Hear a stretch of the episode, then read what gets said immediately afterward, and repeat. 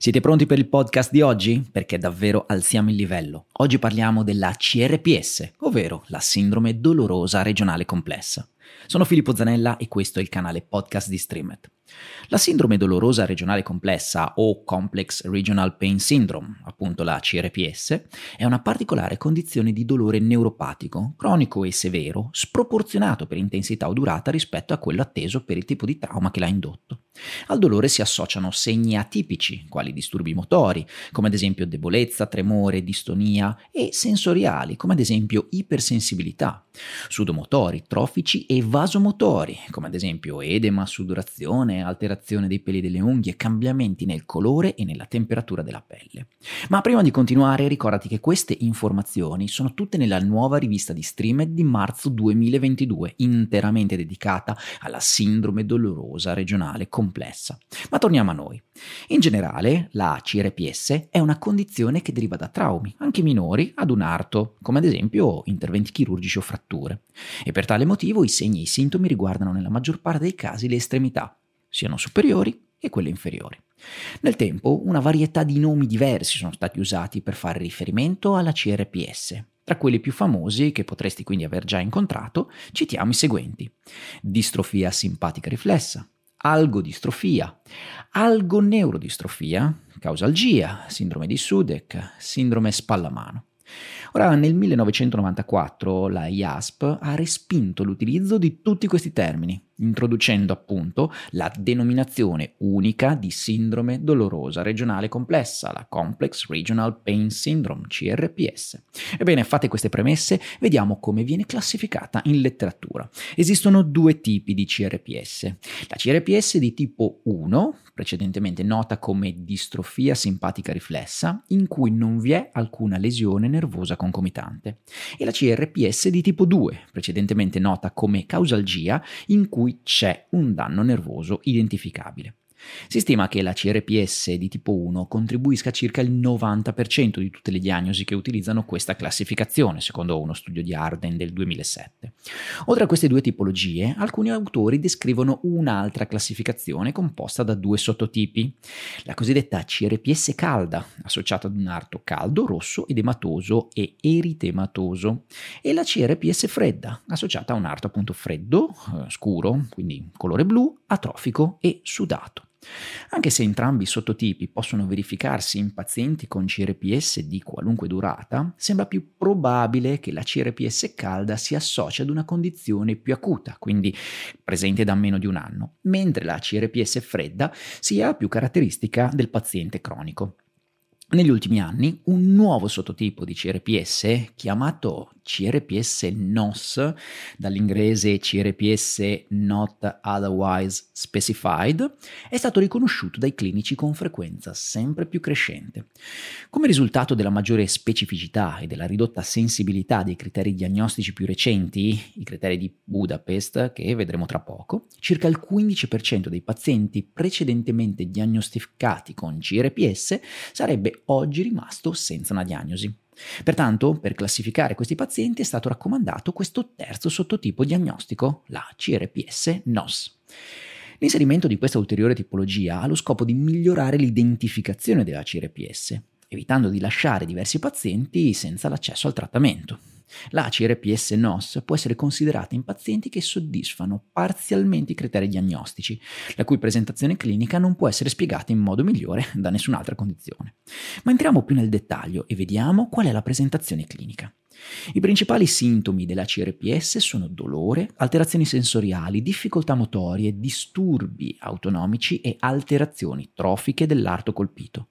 Il dolore è il sintomo più prevalente e debilitante ed è tipicamente descritto come una continua sensazione di bruciore che peggiora di notte e che è esacerbata dal movimento, dal tatto, dai cambiamenti di temperatura o dallo stress.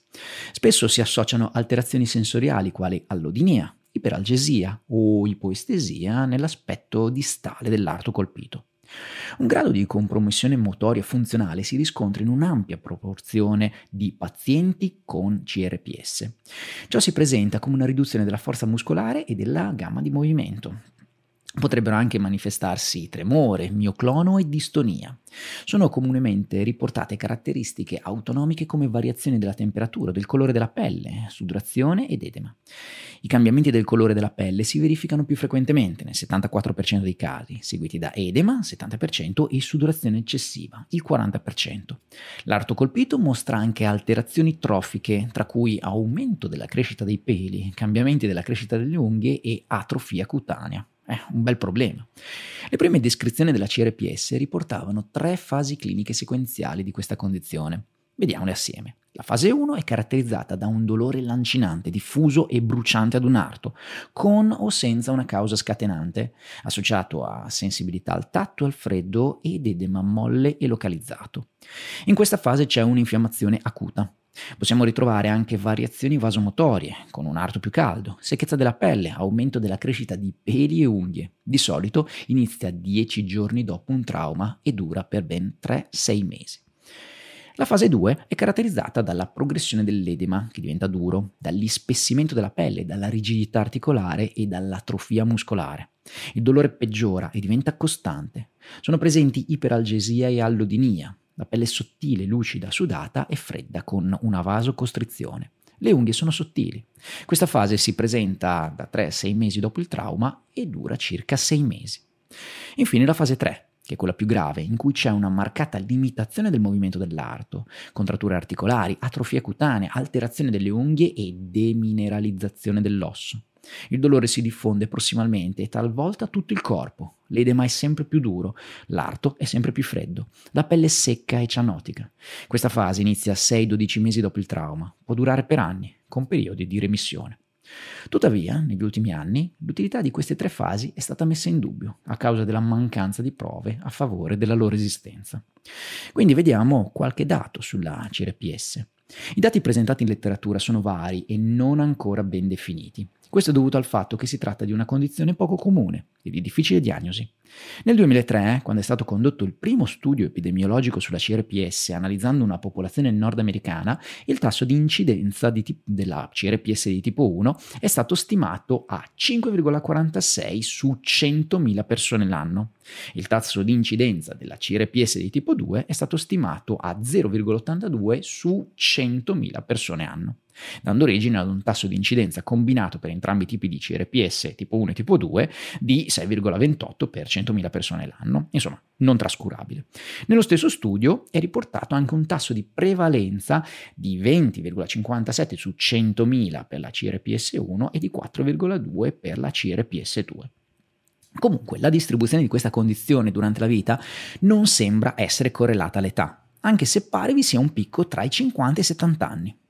Secondo Turnestock e Gebel, del, uno studio del 2011, la CRPS può colpire persone di tutte le età, compresi i bambini di appena 3 anni e gli adulti di 75 anni, ma in genere sembra più diffusa a metà della terza decade.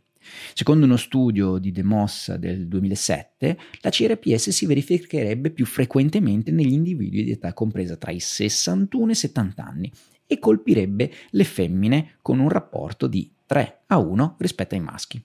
Un rapporto simile sarebbe confermato anche dallo studio di Goebel del 2011. Ma vediamo ora i criteri diagnostici per identificare questa condizione. I criteri di Orlando, inizialmente proposti dalla IASP, sono stati sostituiti da quelli di Budapest, che attualmente sono ampiamente accettati nella letteratura scientifica. Quindi i criteri di Budapest includono segni e sintomi in quattro categorie. 1. Sensitiva, 2. Vasomotoria, 3 sudomotoria e 4 motoria trofica. Ti ricordo comunque che puoi approfondire il dettaglio di tutti i criteri diagnostici nella rivista di Streamed di marzo 2022, proprio dedicata alla sindrome dolorosa regionale complessa. Al solito basta che entri con le tue credenziali su streamededu.com per accedere poi anche a tutte le altre riviste scientifiche. Detto questo, stando a questi criteri, la diagnosi di CRPS può essere effettuata in 1 presenza di dolore continuo e sproporzionato rispetto alla noxa patogena, cioè all'evento scatenante. 2. Presenza di almeno un sintomo riferito dal paziente in almeno 3 delle 4 categorie. 3. Presenza di almeno un segno oggettivo al momento della valutazione clinica in almeno 2 delle 4 categorie. E 4. Assenza di una possibile diagnosi alternativa. Ora, rispetto ai criteri di Orlando, i criteri di Budapest hanno dimostrato una sensibilità equiparabile e una maggiore specificità nella differenziazione tra CRPS e altre forme di dolore neuropatico, con una sensibilità e specificità dell'82 e del 68%. Ma quali sono le strategie di trattamento? E al momento della registrazione di questo podcast e della pubblicazione della rivista, le raccomandazioni basate su evidenze di qualità per la gestione della CRPS sono purtroppo carenti. Tuttavia, si ritiene che l'approccio multimodale, multidisciplinare e soprattutto biopsicosociale debba essere alla base del trattamento. Tra le diverse forme di approccio riabilitativo per la CRPS, gli studi in letteratura mostrano evidenze forti per la Graded Motor Imagining, chiamiamola anche GMA. La GMA fa parte di quelle strategie di trattamento chiamate tecniche di rappresentazione del movimento, Movement Representation Technique, ovvero MRT. Pensate per trattare il dolore e le disfunzioni motorie sostenute dal sistema nervoso centrale. Queste strategie prevedono l'immaginazione o l'osservazione di movimenti specifici, normali e indolori. Contemporaneamente è possibile associare la stimolazione sensoriale ed il movimento attivo. L'obiettivo primario è quello di attivare sequenzialmente le reti dei motoneuroni corticali per migliorare l'organizzazione neurale e facilitare i movimenti indolori di un arto doloroso. La GMI si compone di tre fasi di intervento. La prima, lateralità, cioè l'allenamento a distinguere le parti destre e sinistre del corpo.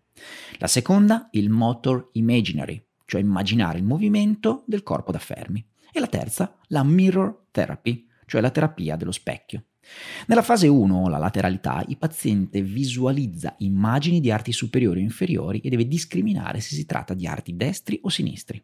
Nella fase 2, la motor imaginary, il paziente visualizza immagini di arti superiori o inferiori in modo simile alla fase 1 e immagina che il suo arto, dal lato sintomatico, stia assumendo le posizioni raffigurate in assenza di dolore.